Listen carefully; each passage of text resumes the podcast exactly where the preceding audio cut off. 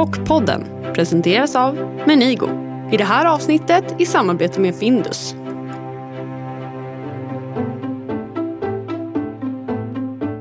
Lina Alin, kattunge på utsidan men lodjur på insidan. 30 år gammal har hon redan tilldelats både White Guides Rising Star och Karin Franssons mentorspris 2016. Lina har arbetat på många av de bästa restaurangerna i Sverige såväl som utomlands. Gastrologik, Fäviken, Franzén och hos Massimo Bottura på Osteria Francescana. Idag arbetar hon på agrikultur men just nu är hon mammaledig. Jag undrar, är det lika lätt att gå på mammaledighet som hårt satsande kock? Och vad ger egentligen en stjärnkock för mat till sitt barn? Det och mycket mer tänkte jag ta reda på i det här avsnittet av Kockpodden.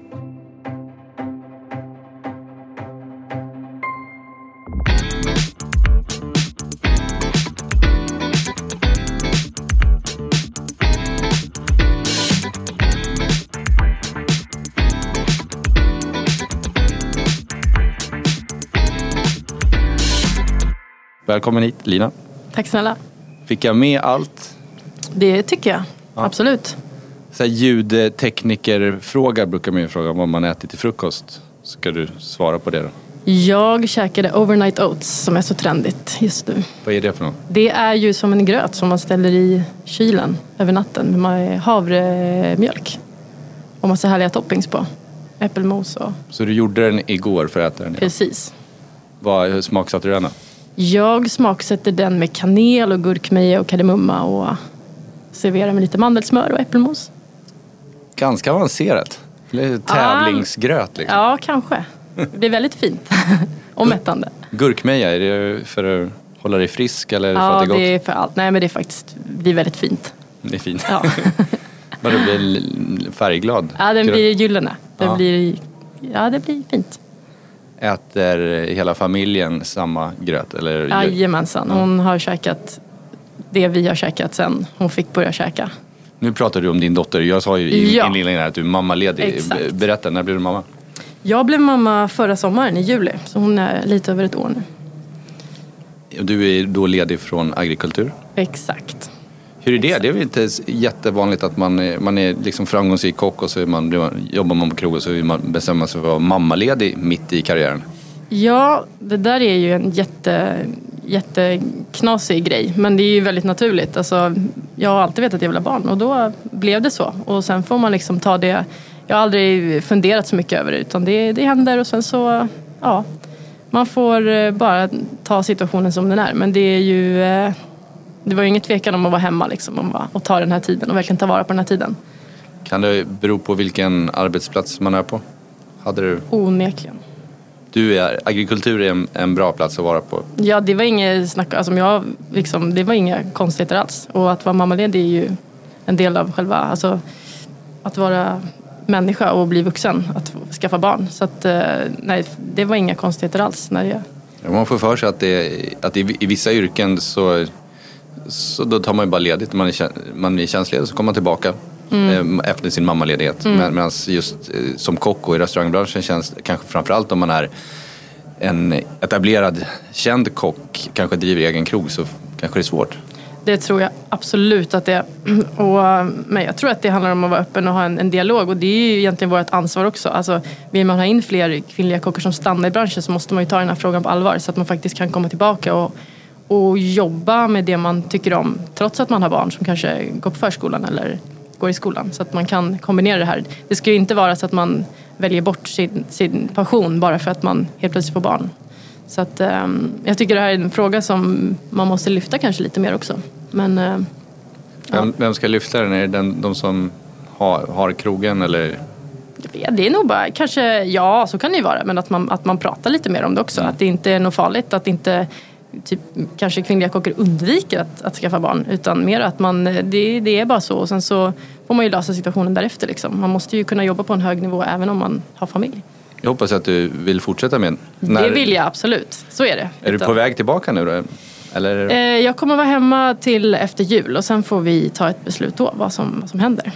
Men eh, det känns som en eh, väldigt lärorik period har det varit att vara hemma. Och eh, man har fått tanka hjärnan på andra grejer. Så det, det är ju också som en liten paus från allting. Det är väldigt intensivt att jobba, jobba, jobba hela tiden. Och så att, att få intryck från andra håll och lära sig andra saker, det har ju varit supernyttigt. Vad har du hunnit reflektera över? Eh, oj, allt skulle jag säga. Nej men eh, allt ifrån ens egna värderingar till ens egna målsättningar och, och vem man är som person och hur man är. Alltså, eh, ja, gud, det är en stor filosofisk fråga känner jag.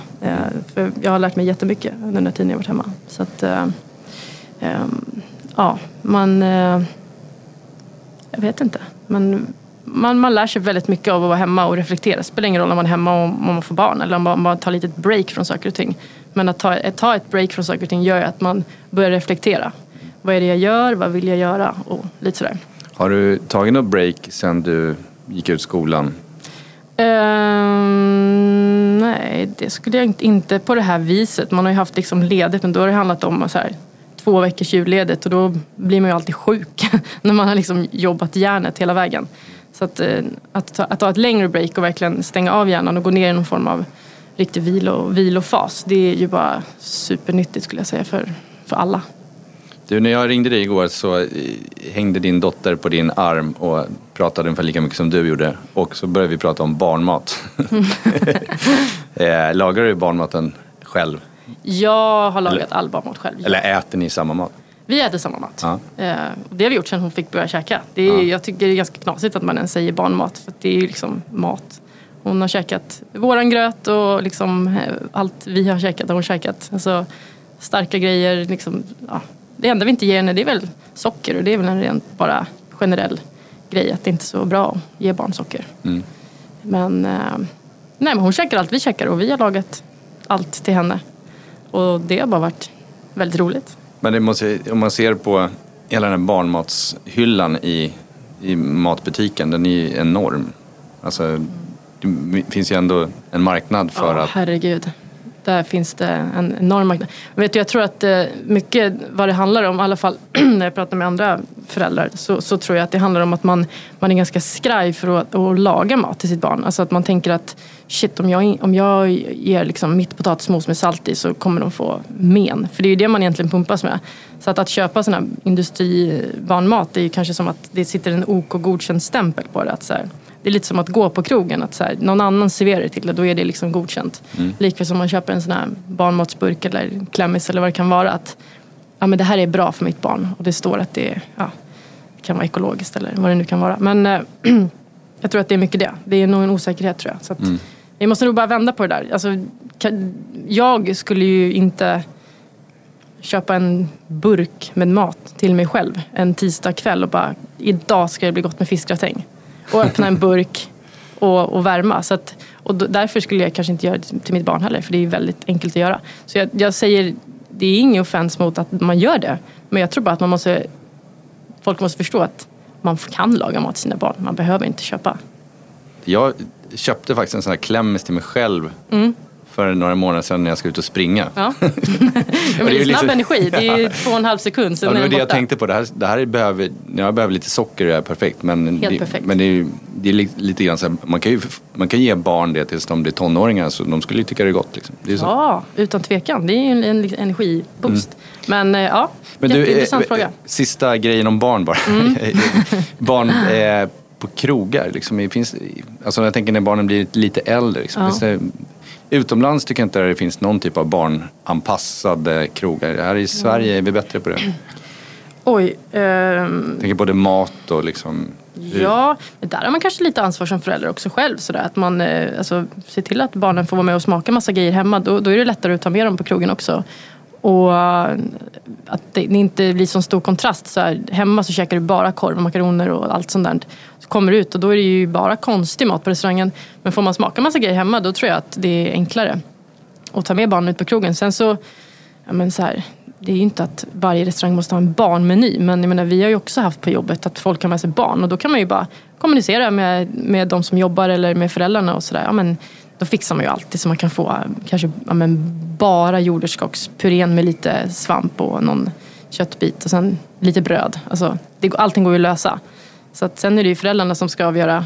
Är det värt att ta med barnen eller vill vi liksom ha en lugn stund för sig själva? Det är ju, Jag tycker alltid när man är utomlands så ser man alltid de här familjerna som är ute med sina barn. Oavsett ålder så är alla med.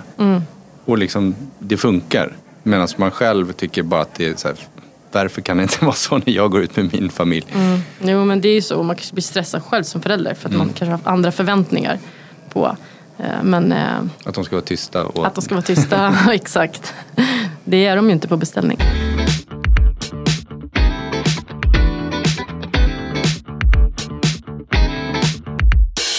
Jag tänkte backa bara några år när du fick eh, Karin Franssons mentorspris. Mm. För det första, vad är det för något för de som inte vet? Det är ju en utmärkelse kan man säga, en jättefin utmärkelse som är um, Alltså den ska ju liksom lyfta eh, människor, både kvinnor och män som, som jobbar som, eller ja, som är verksamma i branschen och som är liksom förebilder för andra kvinnliga kockar i branschen. Vare sig det är unga tjejer på gymnasiet eller unga verksamma kockar eller äldre. Man ska bara vara en förebild. Och det var ju jättefint att få. Alltså, Ja, det måste vara starkt att gå Ja. upp eh, och få pris av. Jag, jag såg en bild vilka det var. Ja, Eh, det var jättemäktigt. Jag hade ingen aning. Jag var grundlurad dem på jobbet. Så det var, jätte, det var jättefint. Och, ja, men just ett sånt, alltså, det är ju som jag sa, det är ju en utmärkelse snarare än ett... Det är ju ett pris såklart, men det är en jättefin utmärkelse. Och liksom ett bevis på att folk tycker att man är bra. Eller liksom tycker att det är kul att se vad man håller på med. Och det är det finaste man kan få höra. Har det öppnat några dörrar eller har det liksom, är det någonting? Absolut, det skulle jag säga. Alltså, jo, men det gör ju att man får en, en, vad ska man säga, kanske inte ett erkännande men, jo, men kanske lite så. Alltså, Ett personligt erkännande ja, åtminstone? absolut, alltså en, en sådär liten klapp på axeln. Det är man ju inte så, så van vid kanske att få. I, alltså, rent generellt. Att jag är inte så van att ge det till mig själv kanske och sen att man inte är så van att få det från andra. Utan man kör bara på. Men att, att få en lite så här, det är ju typiskt som vi pratade om förut, att så stanna upp och reflektera lite så här. Shit, fan vad man får den där lilla klappen på axeln. Så här, bra jobbat liksom. Och det, ja, det var jättefint. Och det ger ju bara en liten push att fortsätta faktiskt. Med det man håller på med. Man är, kanske, man är inne på rätt spår. Kanske. Det är ett litet erkännande på det. Att man, man kanske inte ska byta riktning liksom. När var du på Osteria Francescana? Hur hamnade du där? Där var jag 2015 och det var ju för jag fick ett en annan utmärkelse. Var det tack Rising Star. Rising Star Precis. White Guide? Och då Så då fick jag komma dit. Och, um, så jag var där från maj till augusti och det var väldigt speciellt och givande på otroligt många plan. Mm. När jag tänker tillbaka på det så är det så här, shit hur fan orkar man liksom? Du vet. Eh, För det var sjukt mycket jobb, ett språk som jag absolut inte kunde. Jag hade ju kollat, kan ni prata engelska? Ja, ja, ja. Innan jag skulle komma dit. Mm. De kunde ju inte ord engelska. Jo, de kunde lite men Och de pratade italienska med de varandra? pratade italienska med mig. Ja. Och äh, tänkte ju att om vi, pratar, om vi säger det två gånger så kanske hon fattar. Liksom. så att, eh, Hur var klimatet annars där? det var ganska tufft i början.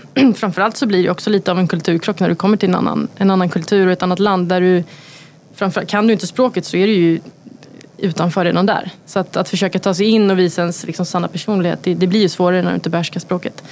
Men eh, klimatet till en början var väl ganska rått. Som jag, det var jag kunde liksom reflektera och se. Men sen efter ett tag när man liksom kommer in i gänget och, och man får visa lite vem man är och vad man går för, så här, då, då är det ju en helt annan arbetsplats. Då, då trivdes jag jätte, jättebra. Skulle du vilja åka tillbaka? Och jobba eller käka?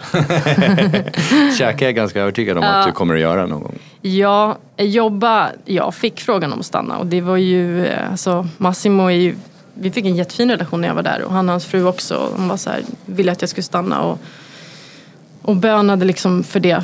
Eh, Men eh, det, det kändes liksom i magen att det är inte det här jag vill göra. Nej. Eh, Och det gav mig jättemycket mer.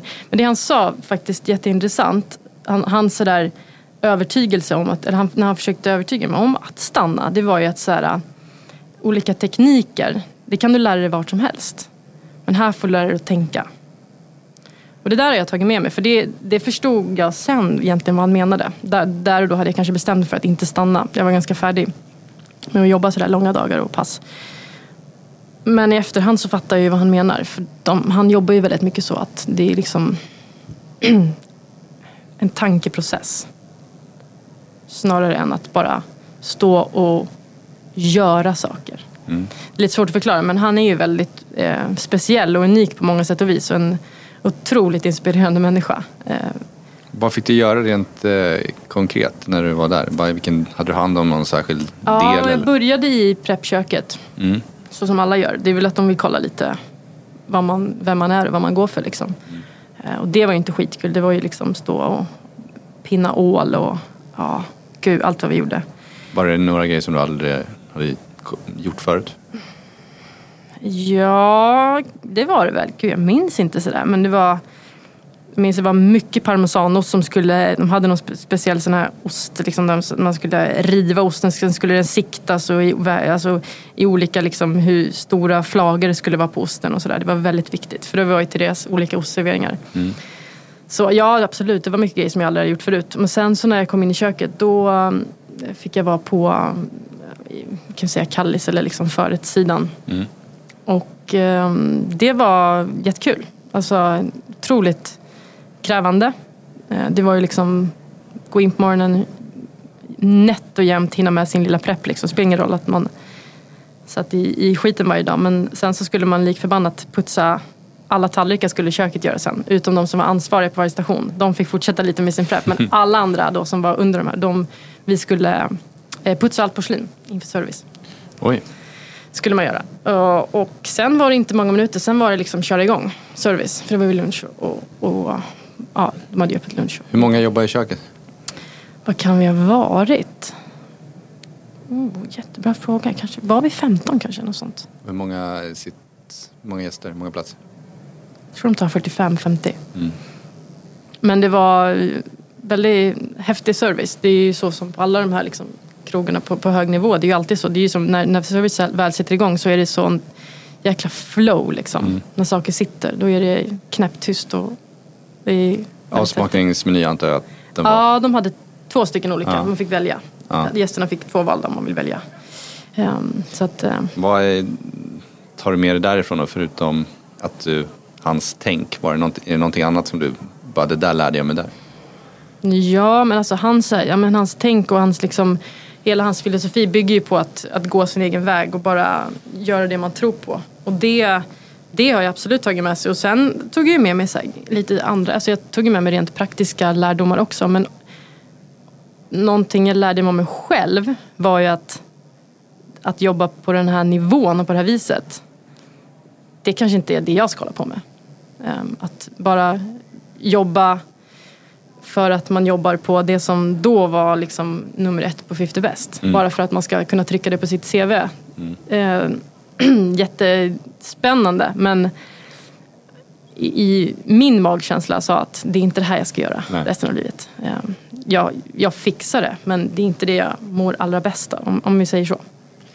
Hur var det, man kanske inte ska jämföra krogar men du har ju ändå varit på Franzén som också Mm. liknande och Färviken, det måste vara tre ganska Mm. olika krogar. Ja, Färviken var ju längre sen men ja, absolut, alltså det är ju tre absolut helt. Och sen är det ju, det blir ju skillnad om det är Sverige eller Italien också.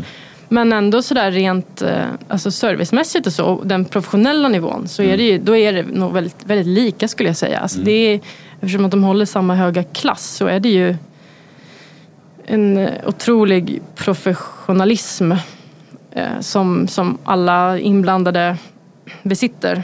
Eh, blandat med en, en stor dos stress såklart.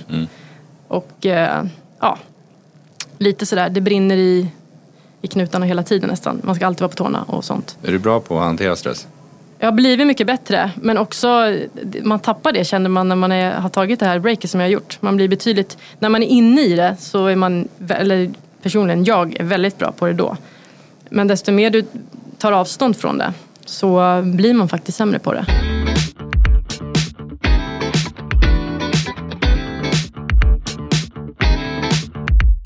Många kockar som är framgångsrika, de inte slutar men de går åt entreprenörhållet.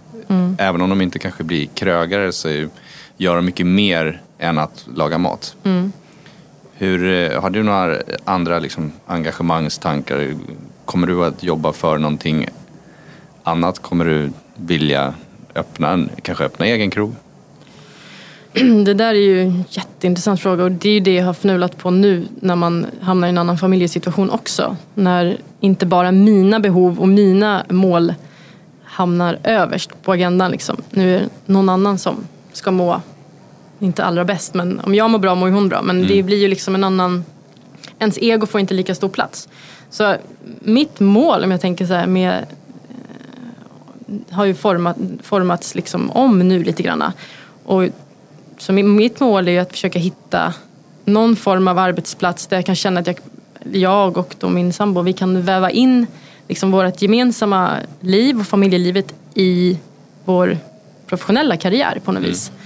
Och um, det, um, det låter jätteflummigt. Men, Nej, det eh, lät ganska vuxet och professionellt ja. att ni, ändå, ni, ni, ni, ska, ni ska försöka få livet att gå ihop men ni vill fortsätta jobba båda två. Ja precis och kanske liksom ta det till och med på den nivån att man eh, jobbar på någon liksom plats där inte man kan involvera sina barn såklart men men just att det finns en, mer, en öppenhet. Att jag, okay, så här, jag vill inte bara ha ett gå, jobb att gå till och sen går man därifrån.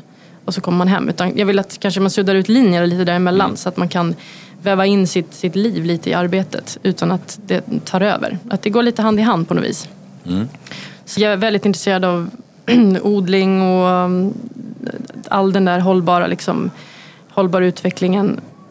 Så jag känner själv när jag sitter och formulerar hur flummigt det blir men Eh, för att som sagt, jag vill inte att kontrasten mellan jobbet och hemma ska vara för stor. Utan jag ser gärna att liksom, min dotter har, har liksom ett, ett koll på vad jag håller på med. Mm. Och inte att hon ska liksom, sitta med men att man, jag vet inte, man, man väver in det på något vis. Jag tycker det finns något jättefint i det. Mm.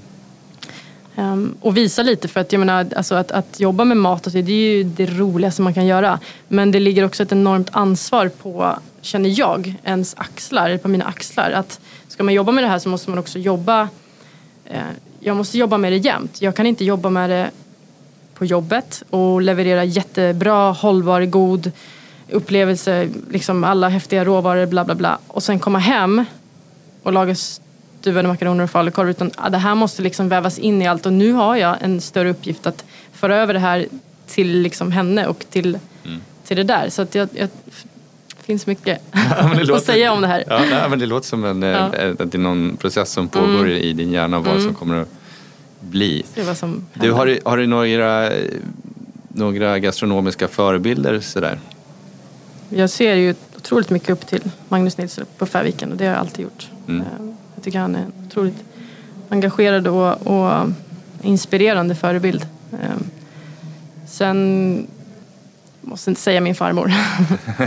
ja. För allt hon var och allt hon gav till mig. Liksom. Var det hon som eh, fick dig att börja laga mat?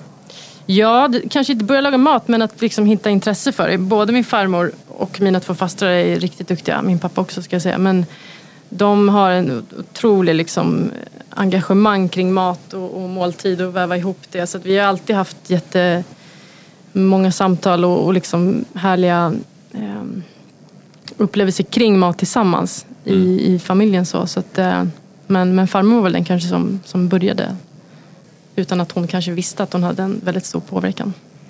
Det är ofta farmor eller mormor. Ja, men det ligger något i, det är ju den generationen också. För mat var ju så otroligt eh, viktigt för dem. Det var ju verkligen så. Alltså det var ju det här maten var ju något sätt att visa att man eh, att du betyder någonting för mig. Alltså man, man lagar mat för någon. Det är ju jättefint. Och um, man skulle liksom visa sin uppskattning lite med att, att ta en, en till omgång. Mm. Och sådär. Så det, jag tror att det är den generationen. Det är väl mm. därför alla och sen, de la ju ner så mycket energi och, och glädje och omsorg i det de gjorde. Det var ju inga genvägar då, faktiskt. Nej, och det känns väl som att din matlagning är väl där också? Men det är inte så mycket genväg. Ja, men, nej, det är det jag känner. Det går ju ihop och det är kanske våran generation. Det vart väl ett glapp däremellan i och mm. med liksom snabbmat och det kom mikro och det kom allt det där. Men allting vävs ju samman på något vis. Eh, det blir ju som eh, att man, ja, man blir ju sina egna... Man, man, man vänder ju blicken bakåt. Mm. Det är ju det som har hänt nu. Och ja, jag känner ju hellre att jag går mot hennes filosofi liksom, än åt ett annat håll. Men om du, om du skulle beskriva din typ av mat, din matlagning för någon som aldrig ätit på någon av dina restauranger där du har jobbat. Mm.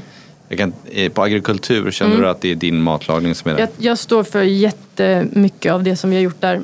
Och framför allt tror jag att det vi har varit väldigt noga med är att, det här att det är ingen vegetarisk restaurang men det är ju att proteinet liksom aldrig ska spela en, en huvudroll på tallriken. Eh, att man aldrig eh, liksom man, man skapar inte en rätt utifrån köttbiten eller fisken utan det är någonting annat som spelar roll om det är jordärtskockan eller kålen eller sådär. Och att man när, i de gångerna man använder så animaliskt protein så använder, man liksom, kanske de bitarna som ingen annan tänker på.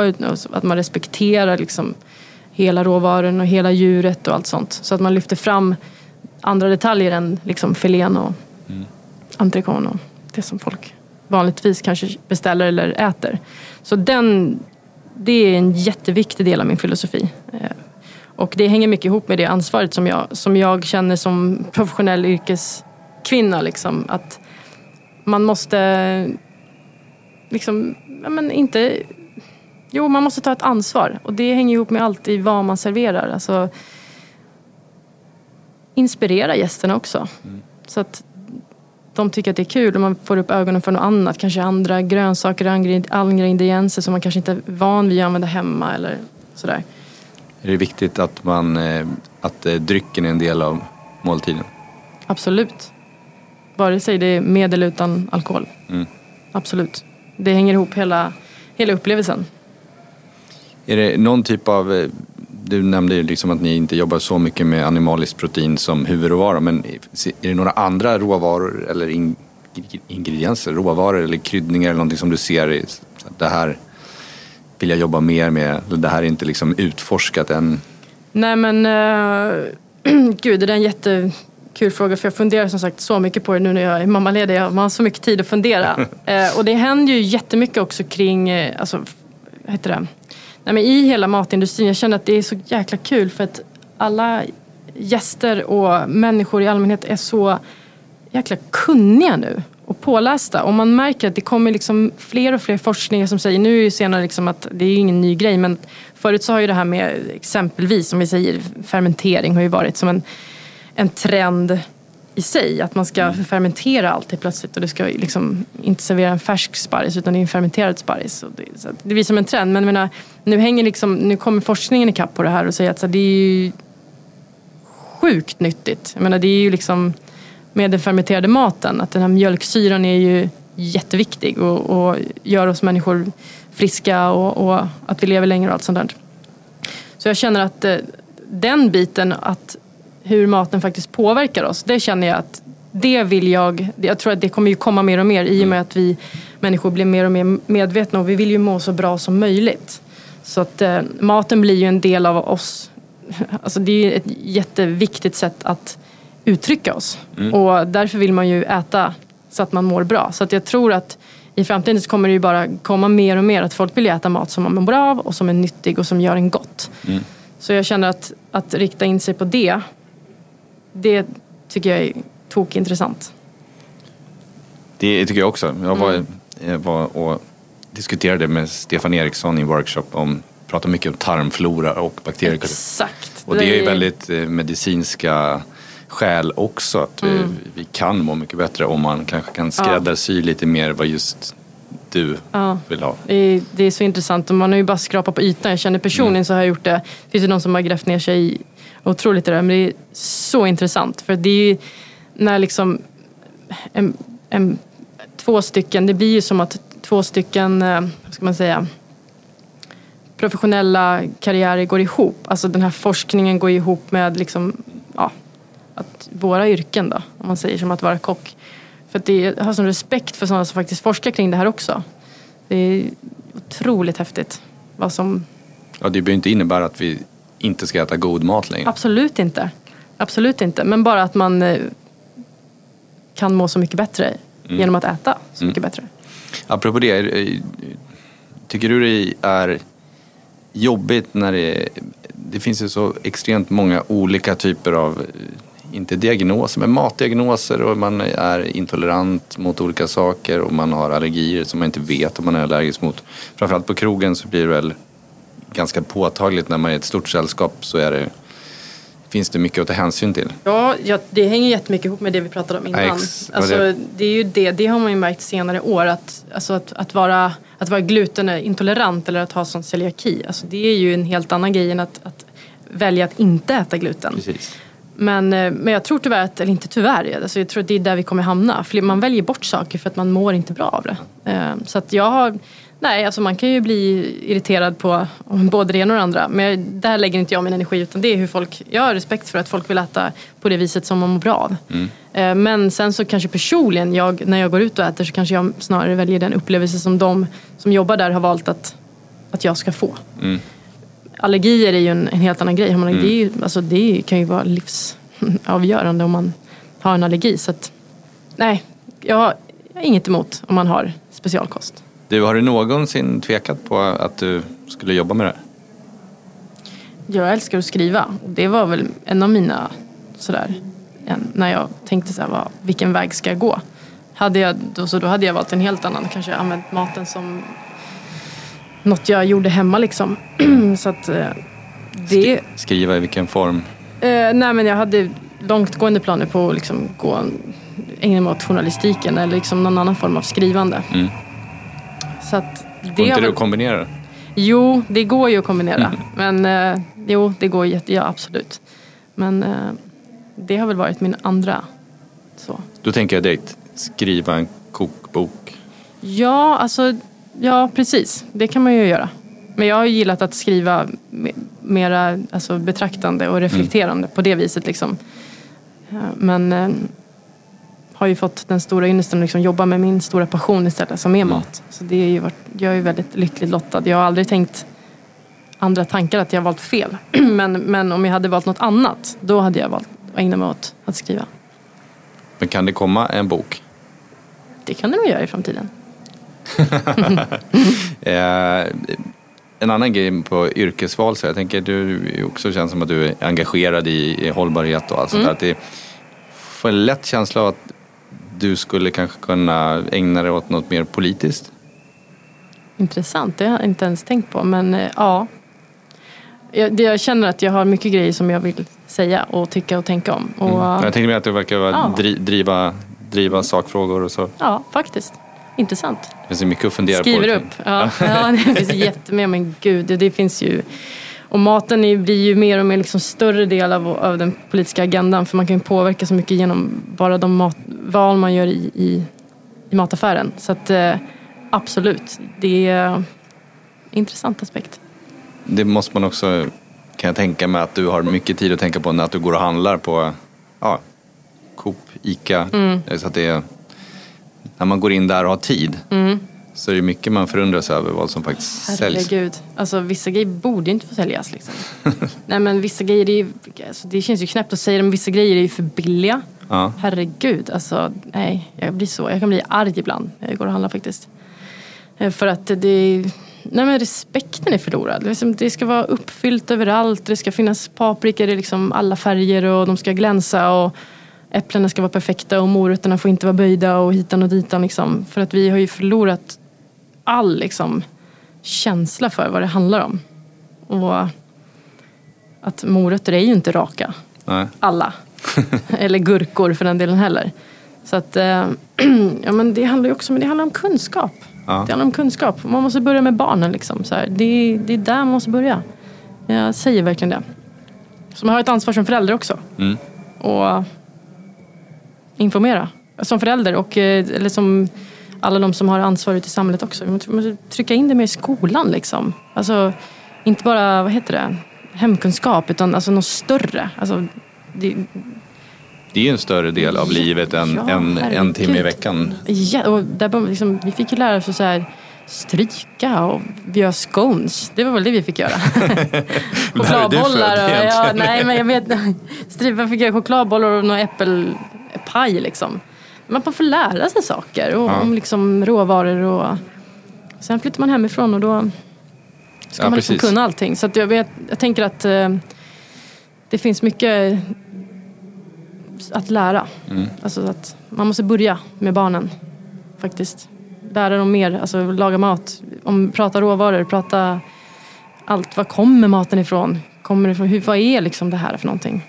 Exakt, det är många som inte vet vad olika råvaror ens Ja, kommer ifrån. Om precis. de finns i havet eller om Om det är ett det djur. exakt, växer på träd eller exakt om det är ett djur. En Ja. kycklingfilé, är det verkligen ett djur? Eller är det bara något som ligger i en Mm. klump i en fryst påse liksom?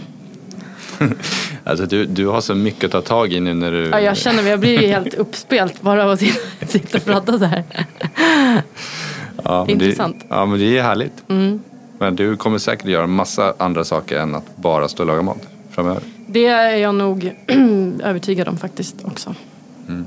Laga mat kan man alltid göra. Det får man ju göra överallt hemma och, och man kan göra det på krogen också men det finns ju som sagt andra väldigt roliga och intressanta grejer att ta tag i också.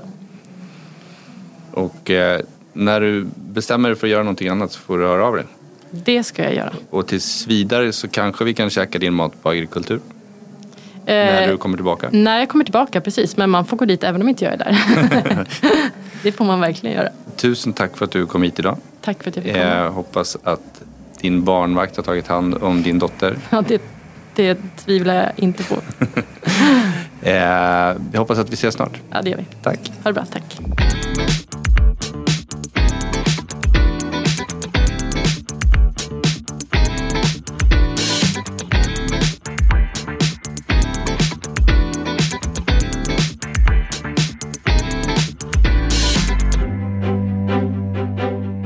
Podden produceras av 2AM för Menigo.